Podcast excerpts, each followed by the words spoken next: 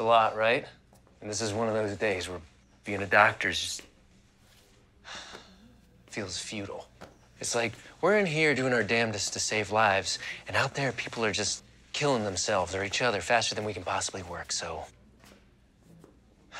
what's the point?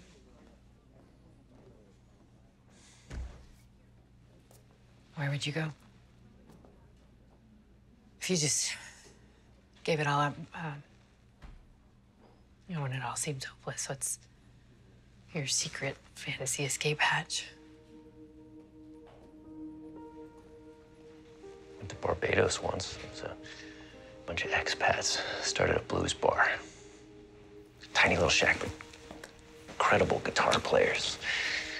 Waves, rum, sand, quiet. You? I know that sounds pretty great, actually.